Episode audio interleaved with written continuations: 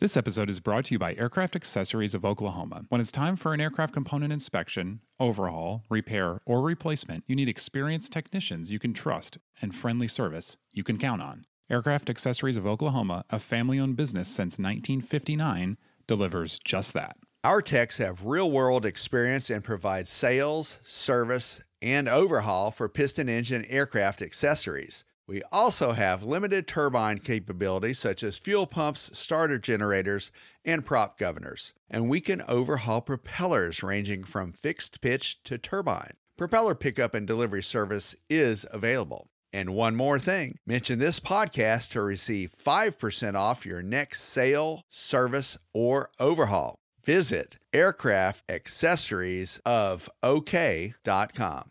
This episode is brought to you by Genesys Aerosystems, a Moog company and leading provider of autopilots for rotor and fixed wing aircraft. The Genesys S-TEC 3100 digital autopilot provides increased safety, decreased pilot workload, and is approved for over 200 makes and models. To learn more about the S-TEC 3100, visit genesys-aerosystems.com. That's genesys-aerosystems.com. AOPA presents Never Again True Pilot Stories from the World of General Aviation. In this episode, an iced up Baron is hard to land when the pilot can't see out the front. Pull on your warm gloves and ride along in Suddenly PIC by Roger Pelletier. On a blustery early March day, Mike, one of my former students, and I decided to fly from Cincinnati's Lunken Field to Muncie, Indiana. We were bringing a third pilot to check out a candidate airplane for a partnership in a Socata TBM 700. Flying a Baron 58, Mike had planned a 20 minute flight. Lunken weather was just below freezing on the ground with an 800 foot ceiling. The winds on the ground were 18 knots or so from the west southwest. I checked the weather at Muncie out of curiosity, since I was not pilot in command, and noted that the weather was about the same as it was at Lunken, with winds that would give us a crosswind landing on both possible runways at Muncie. No big deal. We climbed into the Baron without much discussion and shortly entered the cloud layer. Immediately, the Baron started collecting ice on the windshield, wings, and empennage.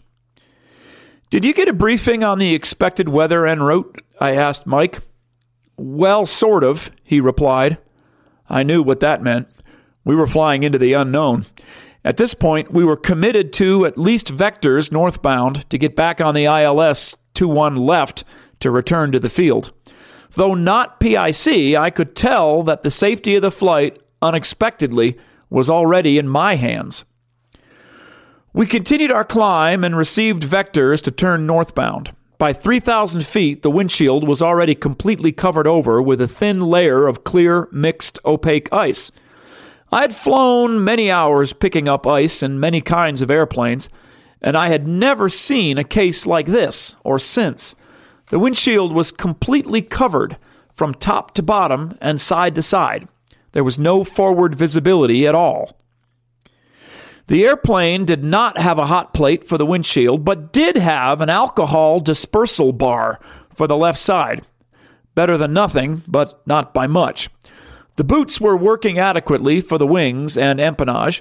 At least we could keep flying. Landing was going to be a future problem. At this point, I'm thinking, okay, let us climb above this cloud layer and maybe we can lose some of this ice on the windshield. At the same time, we heard ATC tell another pilot the tops were at 9,000 feet. Mike said, Oh, not worth climbing above it, as we are only 50 miles away.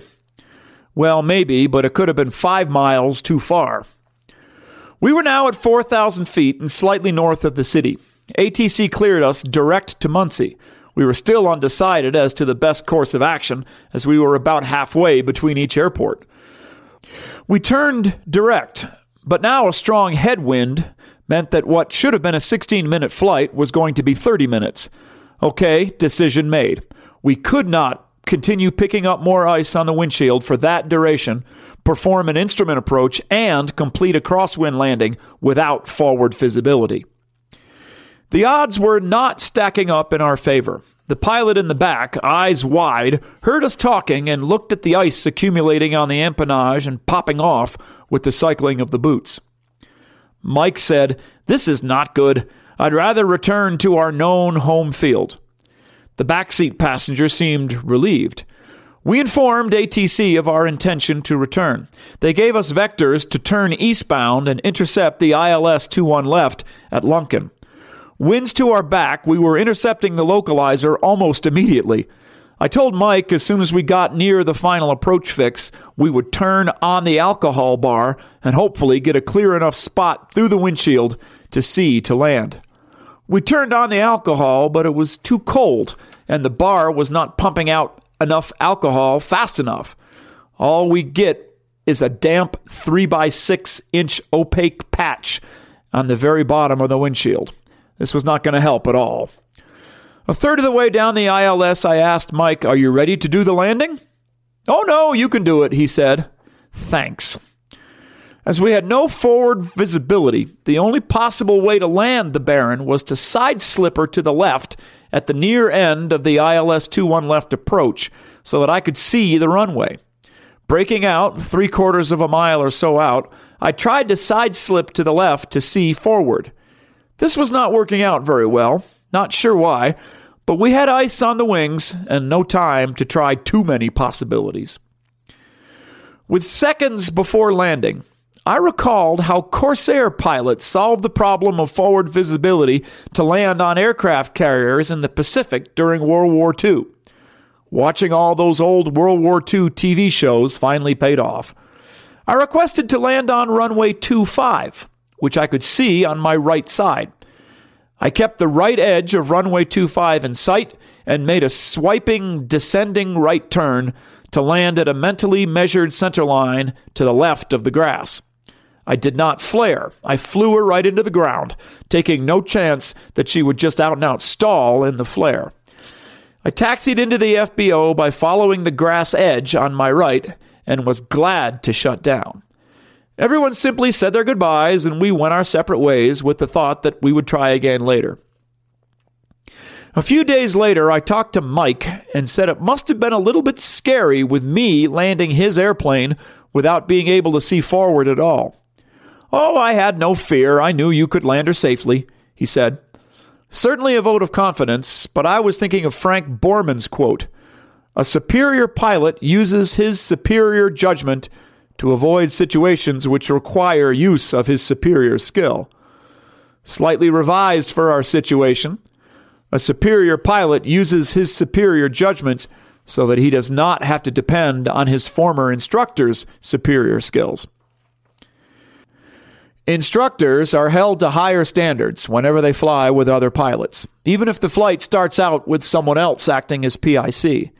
It behooves all instructors to get complete briefings before any flight for the safety of all, and have a discussion on any relevant safety issues before departure. Otherwise, one might find the duties of PIC suddenly handed over, as it was on that day. The Never Again podcast is brought to you monthly by AOPA, the Aircraft Owners and Pilots Association. You can find more Never Again stories online at AOPA.org by typing Never Again into the search box. While you're there, check out AOPA's mobile flight planning app, AOPA Go, as well as the many free training and safety courses from the Air Safety Institute. Find all of this and more at AOPA.org. The Never Again podcast is produced by Royce Earl. Thanks for listening. Fly safely.